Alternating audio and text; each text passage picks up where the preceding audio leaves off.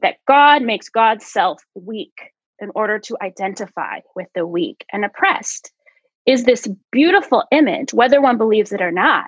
It's that's the call of humanness is to be in solidarity with our neighbors because we all suffer. We're all born we all die and we suffer in between and there's joy in between but we're united in our fragility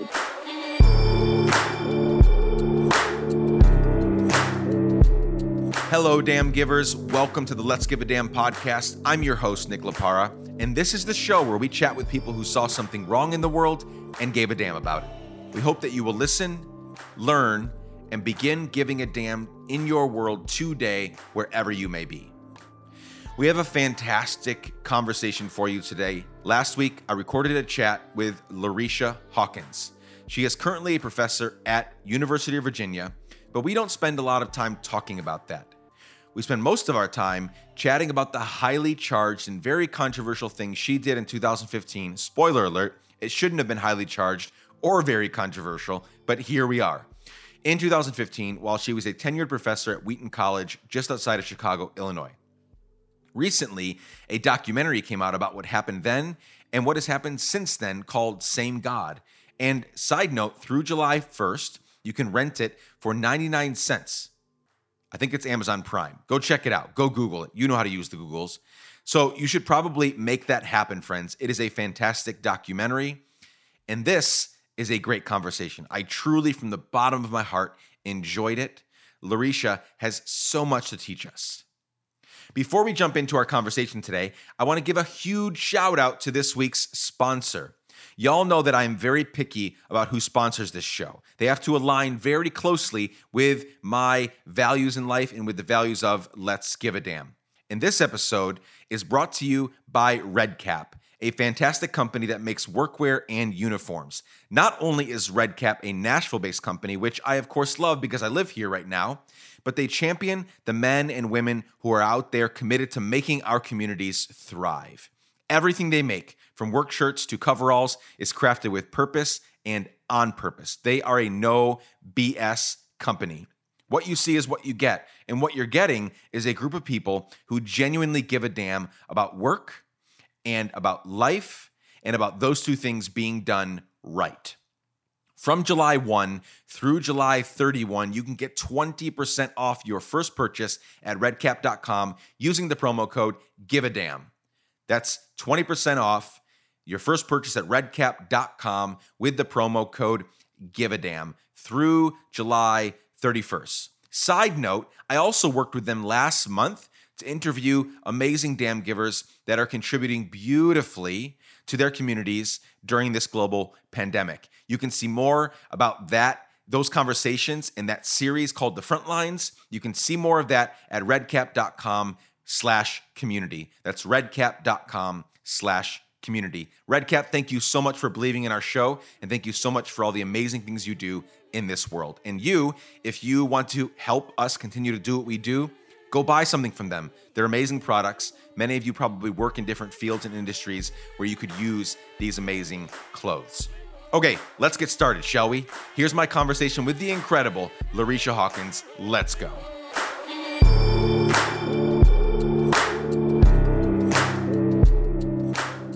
Larycia Hawkins, thank you so much for joining me on the Let's Give a Damn podcast. Welcome. Thank you. It's good to be with you. Fantastic. We have so much to dive into. Let's start with this. It is Juneteenth, um, a what should be national holiday that most Americans, uh, or I should say, most white Americans, don't know about. They weren't taught it in school because most schools teach a very sanitized version of history, especially uh, those of us that had a a kind of right wing fundamentalist Christian education. Juneteenth was definitely never mentioned in there uh, because in there they heralded people like uh, Christopher Columbus as great uh, discoverers, and so we definitely weren't going to hear about Juneteenth. So I'm I'm very pleased to be recording this with you on Juneteenth. And um, what do you feel about Juneteenth? Do you feel supported as as a black woman in America? Do you feel supported by this day? I know that kind of one of my one of my beefs, I guess, with this day is that a it's not a, a national holiday already, and b you know, 1862, slavery was abolished. 1865 was really abolished when the last slaves got word of it in Texas. But we're really still experiencing slavery uh, because of the 13th Amendment. Like it never went away; it just changed forms as we're kind of, you know, framing it these days. So, how do you feel about this day? Right. It's it's a that's a complicated question to answer because I mean, the first thing that came to mind when you asked is how do I feel about Martin Luther King Jr. Day? Um, I should say, Dr. Reverend Dr. Martin Luther King Jr., because without the Reverend and the Doctor, we forget the totality of who he was and, and is, right? Mm. Um, and while I'm kind of too young to remember all of the fighting within state and national legislatures, um, from like actually paying attention in the paper. I remember when it became a holiday. So sure. let's be clear about that. I just wasn't um, privy to all of the back and forth. I sensed that there was some racist reason that people didn't want to make it a holiday. And I grew up hearing these arguments about, well, he had an affair, you know. Um, anyway, that's how I feel. Like mm. it's American tokenism. This is something that is for us and by us that we have known about, but that this kind of white epiphany, like, oh my gosh, like, let's celebrate this. Well, I have um, colleagues at universities that declared this a holiday and said, oh, yeah, Friday you have off now. But by the way, there's graduation. And so the Black and Brown folks who are working to make sure graduation goes off without a hitch, the Black professors who want to be there for their students have a decision. Are they there for their students? Or are they absent? And that's that's that's how the US works, yes. right? Um, these kind of token acknowledgments of um, American, and I say American in quotes because obviously that's that too um, is a misnomer. Um, sins, uh, and again, I and, and and I should say not sins, but that's that's the nomenclature. That's not it's not my accounting of it, um, right. because I think we make it too easy for people when we just chalk slavery up to the American America's original sin. Well, by the way, the genocide of the native peoples is the original one. So, um, anyway, so, like all things, all things, it is very complicated how to feel. You know mm-hmm. about it. I mean, I I feel as a you know I am I'm uh, Latino, but so so I'm not white, but I do. But so I do. You know, every time Black History Month comes around, that that feels to me like another way to kind of pat black people on the head and say, see, we're acknowledging all the shit we did, sort of, kinda, mm-hmm. because we have excuses for why things happened. Um, and and in so many slave owners like treated their slaves so well, and you know we we rationalize our way through it. But here we'll give you a full month, so like stop whining. Look look what we're doing for you, right? And so it goes back yeah. to that token that token yeah. nature of you know these these these holidays, Martin Luther King Jr. Yeah. Day, if Juneteenth becomes a national holiday, Black History Month. Um, and yet, and yet, you would think that if year after year having these special days to remember these special people and moments in time, or horrible moments in time, rather, you would think that we would get better. You would think mm-hmm. that we would make the changes necessary.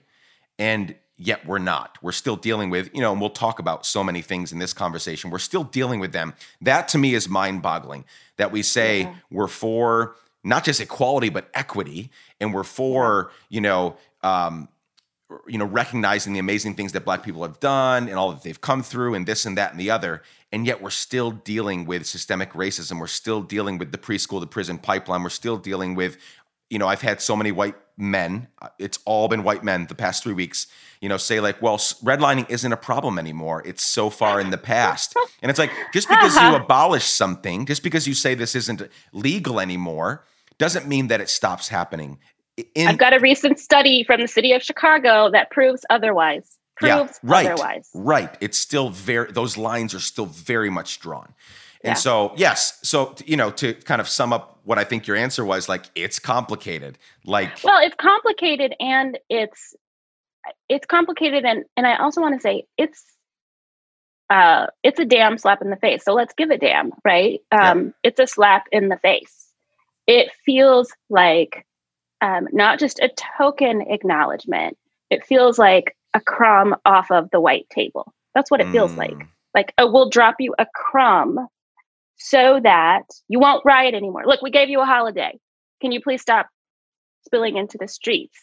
Um, and and it's overshadowed by the fact that the president of the United States was going to give a speech in Tulsa, Oklahoma, Yep.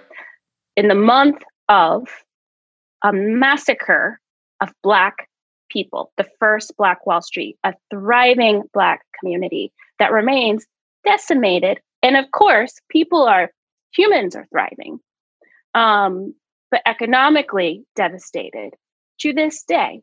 Um, communities and families don't recover from that in a generation or two or three. And um, so the 99th, the month of the 99th anniversary of the Tulsa race massacre, it was not a riot. It was white people with baseball bats and ropes. Um, it was racial terror.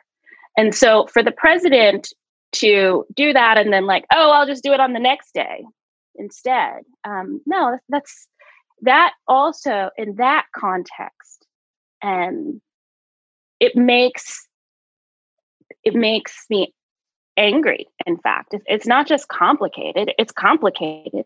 Um, it's part of the the history of of racial injustice that people don't want to deal with in this country and economic injustice. Um, but yeah um, so it's angering and yeah i'm glad that my white friends in charlottesville want to know where and when the juneteenth celebration is but i'm like and what else you know what's next what's Yeah. next Yeah. Yeah, the whole the whole Tulsa thing with the the rally that was supposed to happen today, which is happening tomorrow, that that just shows I mean, we I, I don't want to make this podcast about Donald Trump because that could be a 5-hour co- conversation.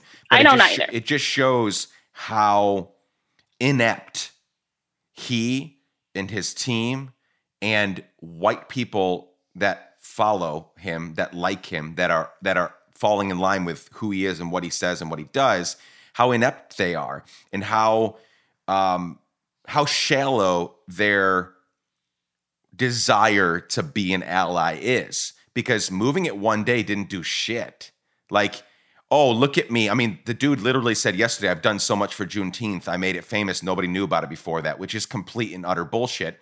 But like, and that because then that shows me that he didn't really moving moving it from 19th to 20th was just a PR thing.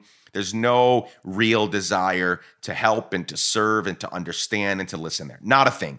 You So, can, cancel cancel your cancel your rally, dude. he knew well i my real belief is that they knew full well that it was juneteenth um they they, they knew exactly what they were doing if they didn't know right away they knew very quickly. And they chose not to move. They chose to wait. Like this is again this is drama. He's the king. We must give it to him. He's the king of television drama right?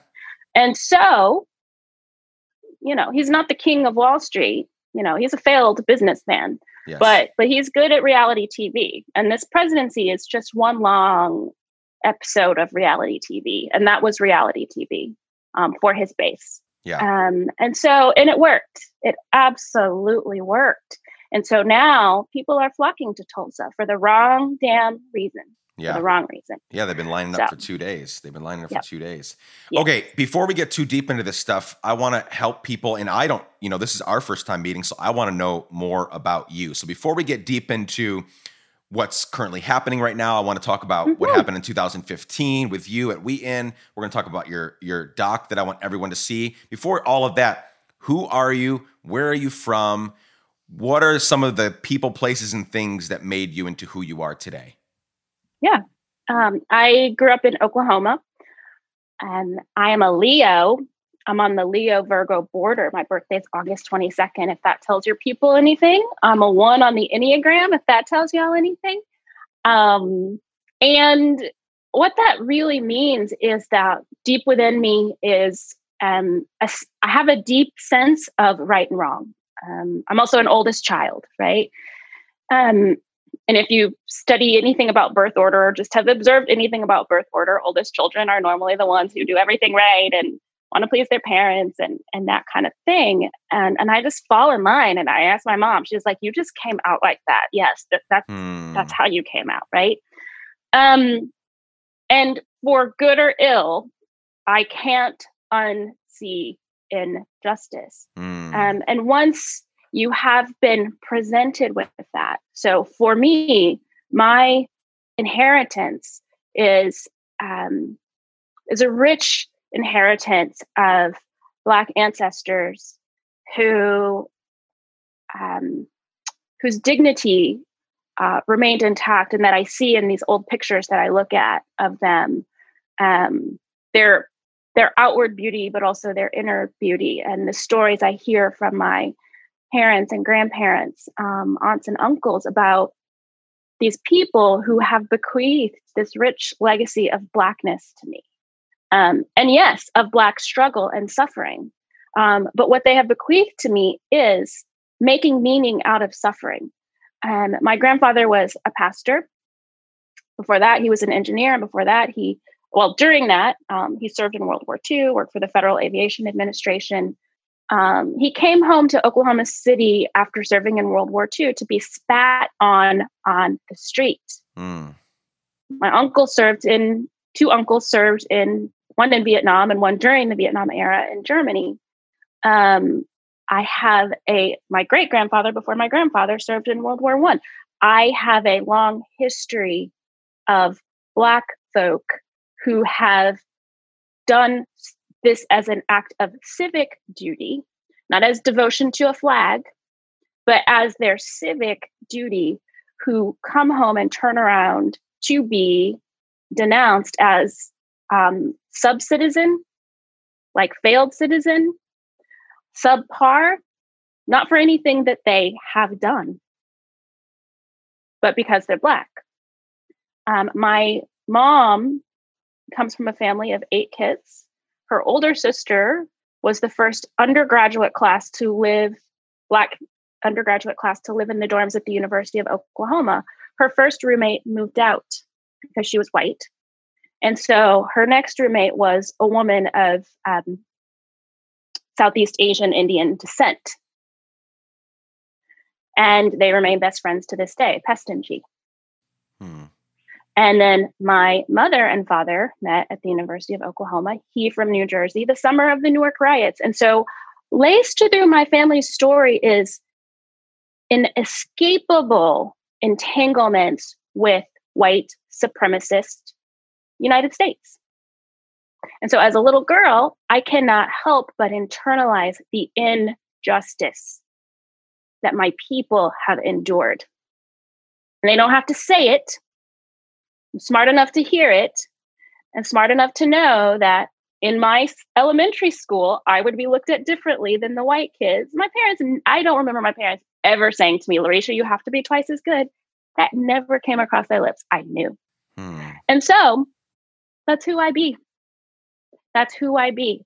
That's my legacy. And so I have within me um, a deep sadness about injustice, not just against my Black brothers and sisters, but exacted against anyone. So that's that's who I am. I mean, in toto, that's my story.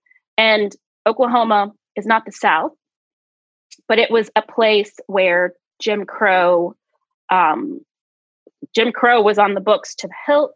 Mm. There were lynchings in Oklahoma. My grandmother remembers. So anyway, that's who I am. And I have two sisters. Um, I'm the old, like I said already, I'm the oldest. I have a nephew. Um, my parents and my grand, one of my grandmothers is still alive. And so, um, yeah, I think really makes me who part of who I am, and then who I am in particular is uh, the one who can't keep her mouth shut about injustice is maybe, you know, they're like, be quiet, you know, like you don't have to like make a thing of this thing, right? Um, but yeah, but my family knows me and they love me. So if if you manage to get she couldn't shut up about injustice on your gravestone I think, I think that'll be a very fine thing to be remembered by. Here's something interesting. I mean, thank you for sharing all of that.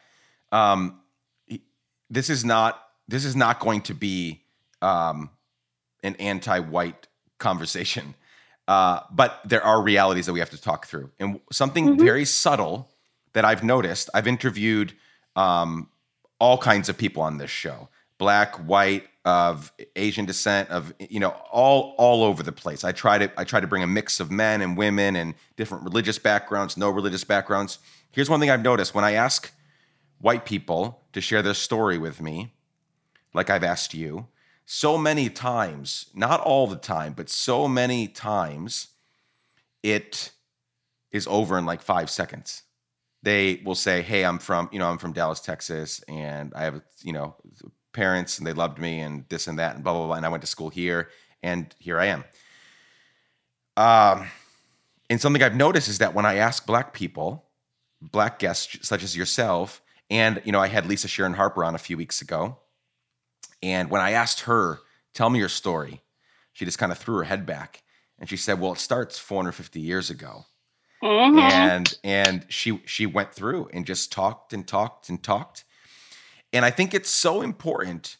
Uh, not to say that white people don't have a history like that, but it seems like what I've noticed by and large is that white people aren't as interested in their heritage, where they've come, the wrongs they've done, the rights they've done, what what their contrib- what their grandparents and great grandparents and great great grandparents' contribution was to society, or if they didn't have one and they're now in a position where they want to make a legacy because their ancestors didn't. Like it, it just I've noticed that distinct difference where you know, black people have gone through so much since being brought over to this country against their will. And there's seems to be a greater desire to figure out who, like, there's so much more pride in who the ancestors were and what they've gone through.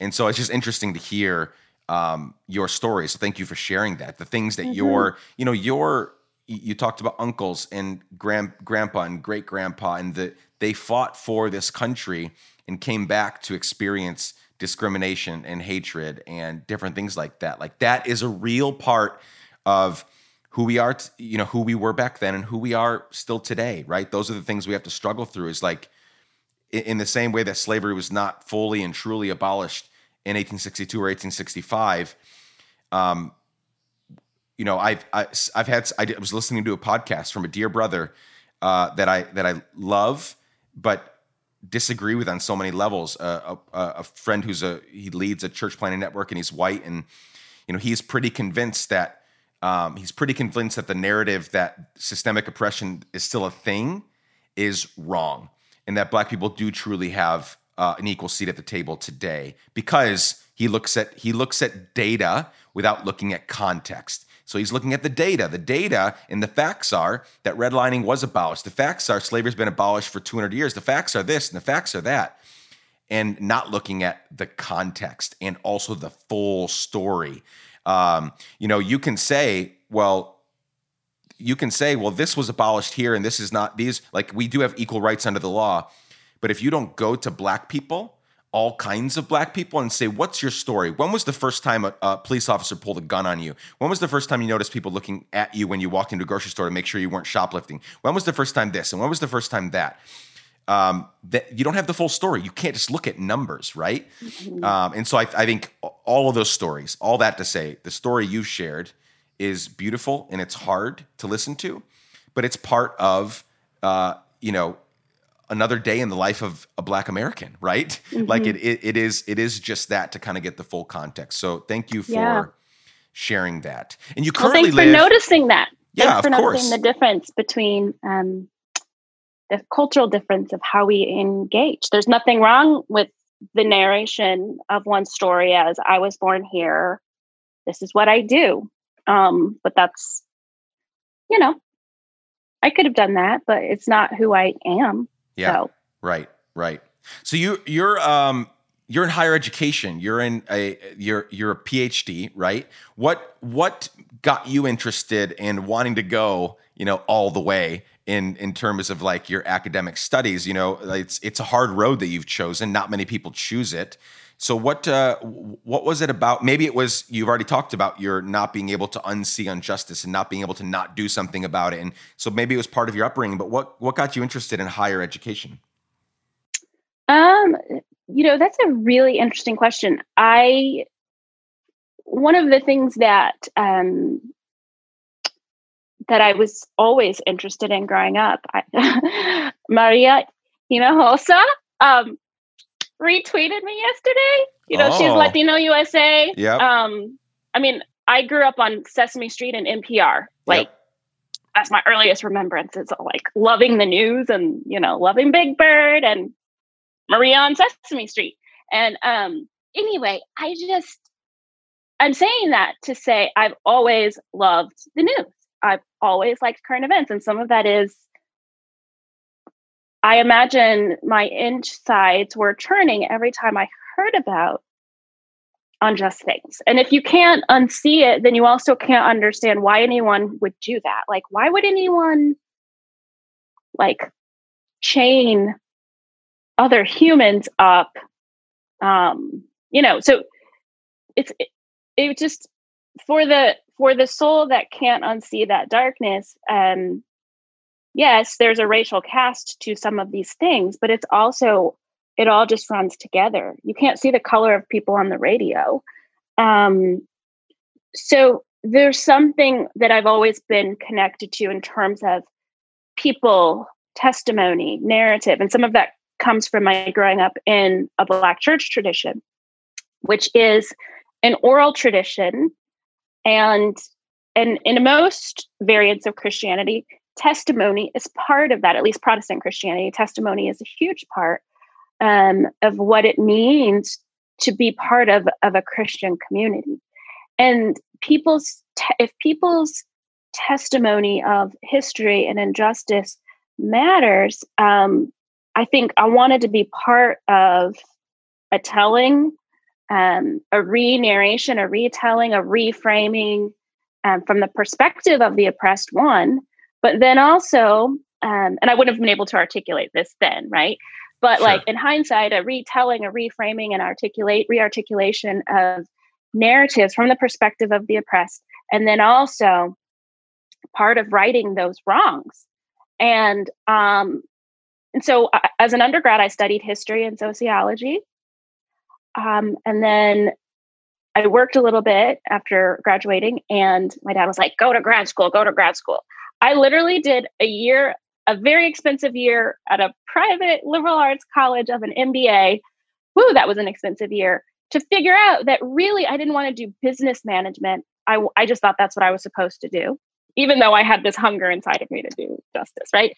Um, and I took a public management class during my MBA. Um, and it was like, oh, this is what I want to do. I want to work for justice in the, I want to manage in the public realm. So I started looking for government jobs. I got a government job, started working in um, housing, not housing, urban development, um, community development block grants for a year. And then I loved the coursework so much. I was like, well, I'm going to get a PhD someday, but I didn't want to do it yet. I wanted to work in government on injustice, right? And um, so I wanted to be a bureaucrat. And um, and then one of my profs said, "Well, you know, Larycia, we really think you need to do a PhD." And I was like, "Oh, I'll do that later." They're like, "We'll pay for your school." And I was like, "Oh." oh and this is in Oklahoma. conversation. Yeah, yeah, yeah. And my nephew had been born at that point, and I was like, "Hmm." They'll pay for my PhD. I get to go to my nephew's soccer games on Saturdays, live 30 minutes from him, and watch him grow up because, you know, PhDs, it's a long haul. Yeah. Um, it's not four and done. So uh, I said, yeah. It, even at that point, I didn't know I was going to be a professor. I just know I was going to get a PhD. Because really, still, I wanted to go back and work in public policy and affect change that way. Um, you know, think about equity from the perspective of communities and developing communities. Still thinking in that business mindset, but it's just it's not it wasn't my that was not to be. And so I, I guess i caught the teaching bug because that's how i was paying the bills right?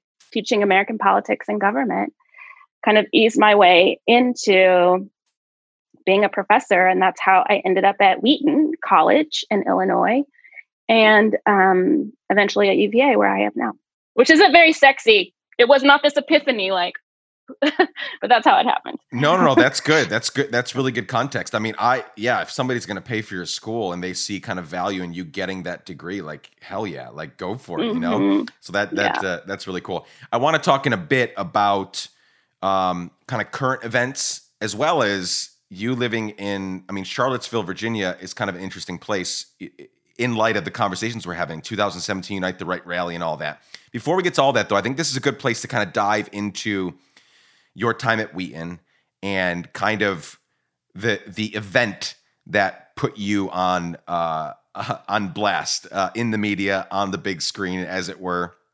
Um, you were at Wheaton for how long? I was at Wheaton for eight years, eight and a half years, eight years and one semester. Got it. And so you you became you know the first uh, female black tenured professor at Wheaton College, which is a big thing. Was that was that a fast track for tenure? I I, I feel like it it feels like it to me. I'm not a big like higher education buff, but you kind of getting tenure there, that feels like a big deal, right? Yeah. So um Wheaton College was founded in 1860, I believe. It was um, a stop on the Underground Railroad mm. was the first institution. It's a verified stop, so it's on the National Register, everything. Um, it was the first institution in the state of Illinois to admit a Black man, namely, um, he was not enslaved, but you know, this is at the height of um, the Civil War. And during one of the semesters at Wheaton during the Civil War, the majority of the class was off fighting on behalf of the Union. I think there were one or two students who fought on behalf of the Confederacy. Um, so it's a school steeped in abolitionist fervor, steeped in social justice fervor at, in terms of its founding. Um, for, for those of your listeners who don't know, um, it has an evangelical cast, but the founder was Methodist, interestingly. But at some point, it took a kind of evangelical shift over the years as as Christianity, Protestant Christianity in the U.S. turned. So, um, so yeah, I worked there. Um, it was my first academic job, and got tenure in 2013.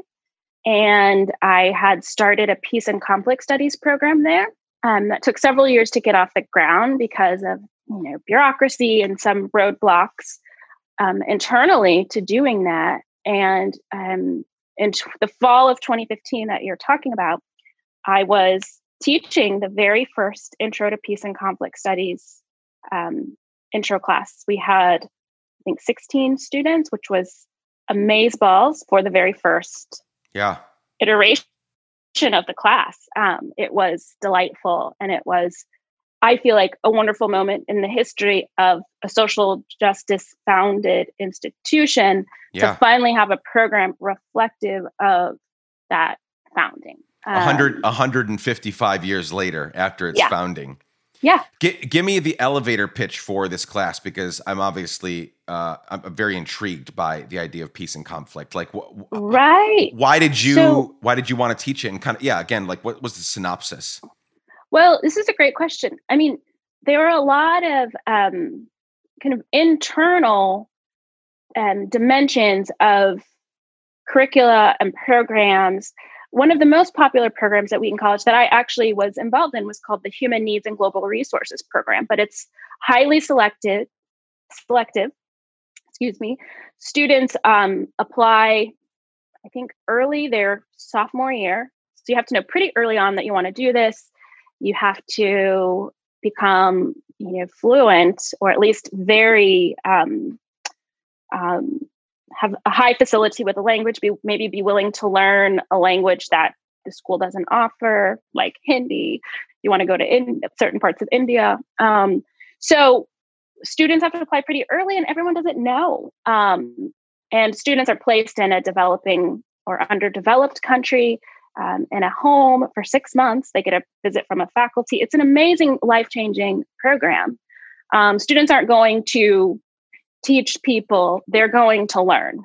Um, learning from some of the most oppressed.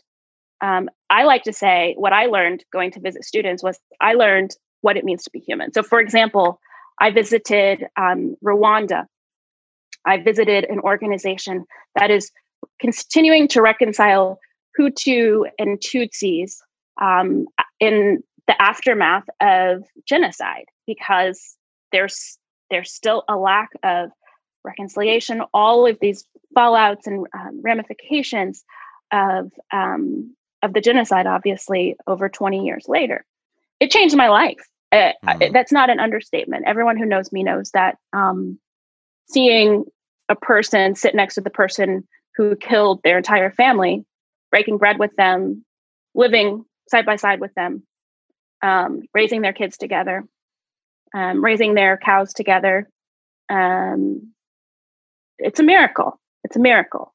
And what that says to me is, you know, we think we have stuff um, to forgive here. We, th- we think we have rivenness. Try try living in the aftermath of genocide, where your neighbor killed your neighbor, wow. where a husband kills his wife, and they are forgiving one another. Um, and this is a hard fought forgiveness, yes. Um, it's not simplistic. Um, but if they can do that, so can we.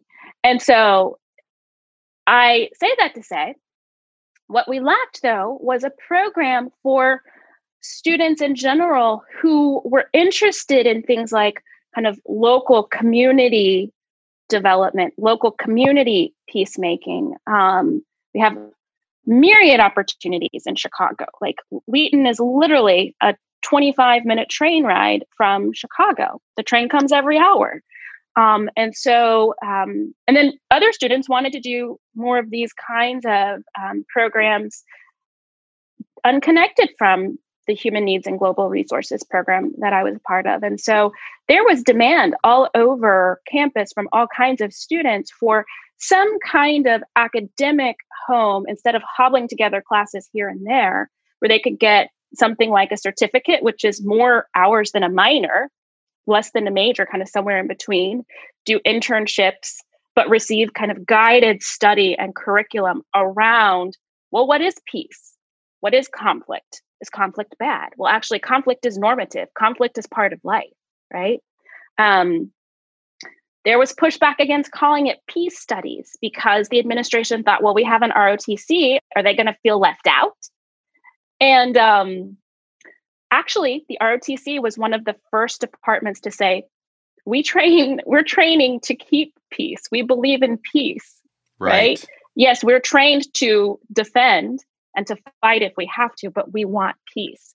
So what the, the miracle was there was such buy-in um, and so the class compri- was comprised of, well, let's talk about what is peace. It's not just the absence of conflict. Peace is an active pursuit, which, as a Christian, for me, when I read the Beatitudes and when I read about the Prince of Peace, the, the Prince of Peace is actively, um, in some ways, you could say, creating these situations and moments where um, rivenness comes to the circle so we can deal with it, right? Or it comes to the forefront so that we can deal with it. And um, so, in some in some senses, you know, come to bring peace, but a sword, right? To get it all on the table, and that's what the program was meant to do um, to give students a place. Um, and there have been graduates of the program, which is exciting, and it continues. So that's why I started it. There was a lot of student demand. And so it wasn't just like necessarily like I was sitting around going, because it's hard to do. I mean, it took, I spent my only sabbatical, I was at Wheaton, I spent that whole semester essentially working on this program, not on my own work. Because it just took so much to get the the sign off and the buy-in and, and all of that. Um, and I'm pleased to do that. And I want to give a shout out to Notre Dame um, the Kroc Institute there. Kroc money is McDonald's money, but um, they've given a, lot of money to peace building. And I got to go to a free institute at Notre Dame um, one summer, to, me and two of my colleagues, to learn about how to start peace, com- peace and conflict programs. Because um, because um, yeah, so it's it's neat to know that this is yeah, this is a pursuit all over the country at all kinds of schools, not just Christian schools though. So. Man, there's so much in there. Um, I kind of want to dive into, but I'll try to hold back for now. But I do think I, I will say this: uh, th- that seems like a course that I want to take, and that I want everyone to take because so many of us I think as for those of us that call ourselves Christians, or really any like any of the kind of major religions, you know, that are out there, they're all calling ultimately for people to, you know, be peacemakers, right? In in yeah. in, in the Christian faith, blessed are the peacemakers, blessed are the meek. They'll see God, they'll inherit the earth. Like it's it's kind of this ultimate goal to become a peacemaker, but to get to to to achieve that goal of peace and shalom, yeah. we have to go through some shit and that's yeah. that it's it's hard conversations and it's hard stuff and we might have to put up a fight here and there you know, like right now we're we're peacefully protesting in down not at this moment but there's a group of us i was talking about before we were recording in downtown nashville uh, at the beginning of the george floyd protests we tore down the edward carmack uh, statue uh, blatant racist uh, and we're trying to get a, a, statue of Ida B. Wells put up there, the the the antithesis of Carmack. And right now, in the past seven days, there have been people there for seven straight days and shifts, 24 hours a day, and we've had 30 people arrested, and and we've all done everything peacefully. There's been no antagonizing. Yes, there's been anger and there's been shouting and there's you know there's been some rowdiness because we have 50 state troopers and national guard look you know staring at us from across the street at every any given time and they've arrested us for for absolutely nothing um, i was almost arrested the other night you know as a result of trying to get onto our property property that belongs to us and they had no reason to keep us off but they they they uh, uh assaulted several of us in order to kind of oh covid-19 and this and that and these kind of bullshit made up rules in the moment to kind of keep us off our property anyway that all to point out that to get to peacemaking hard stuff has to happen in the process a lot of times. It isn't just let's forget about everything that's happened, you know, let's shake on it and we'll just go, you know, we'll act like nothing bad has ever happened here in this circumstance. And that's not it. Yeah. That's not it. Jesus himself flipped tables. He he yep. up, he upset the powers that be. He had no problem calling out the state and was ultimately killed by the state um, for for pursuing you know peace and justice on the earth right and yeah. so that's an interesting I, I i would i would love to look at you know maybe maybe you can uh, pass along some of that uh, uh, stuff later on i'd love to see the course more in depth but yeah. um, okay so cool. So later you were just beginning so let's bring it up to speed. This, you're in the fall semester of 2015 you just began to teach this course that you worked really hard on. And in december of 2015 in a season that Christians call Advent, you did something that caused a ruckus. And you admittedly did not think it was going to be a ruckus because, in your mind, this was a simple act of solidarity, something that Christians and non Christians alike should constantly be seeking to do with people that, that you know, don't live or believe in the same way that we do. So tell yeah. us, give us some context for what happened uh, on that. Fa- I think it was a Facebook post, on that Facebook post that kind of blew up and that ultimately cost you your job. Tell us about it. Yeah. So it was December 2015. And given that every day these days feels like a month, um, yes. I want to remind, I want to remind everyone like what was going on in December 2015 was the height of campaigning for the upcoming presidential elections, right? Um, what had happened also was the San Bernardino uh, shootings, mm. if you hmm. recall, in California. I sadly don't remember how many people lost their lives there, um, but there was a Muslim extremist um, and an associate that was that were arrested. I think killed um, by the police when they were apprehended, and there was an uptick in anti Muslim vitriol. And in the midst of that, Donald Trump is running for president of the United States on a slogan of Make America Great Again. Mm. the red hats weren't out yet at that point. And um, Donald Trump made a speech on December 7th, 2015, in which he said um, he was critiquing President Obama's response. And he said, if I become president of the United States, I will ban Muslims from entering the United States of America.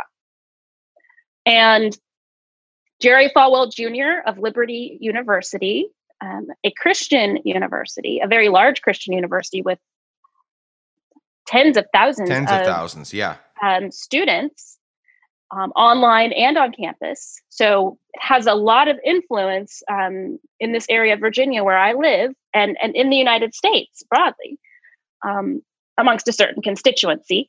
But he was speaking in what's called their convocation, in other words, chapel, um, a religious service essentially.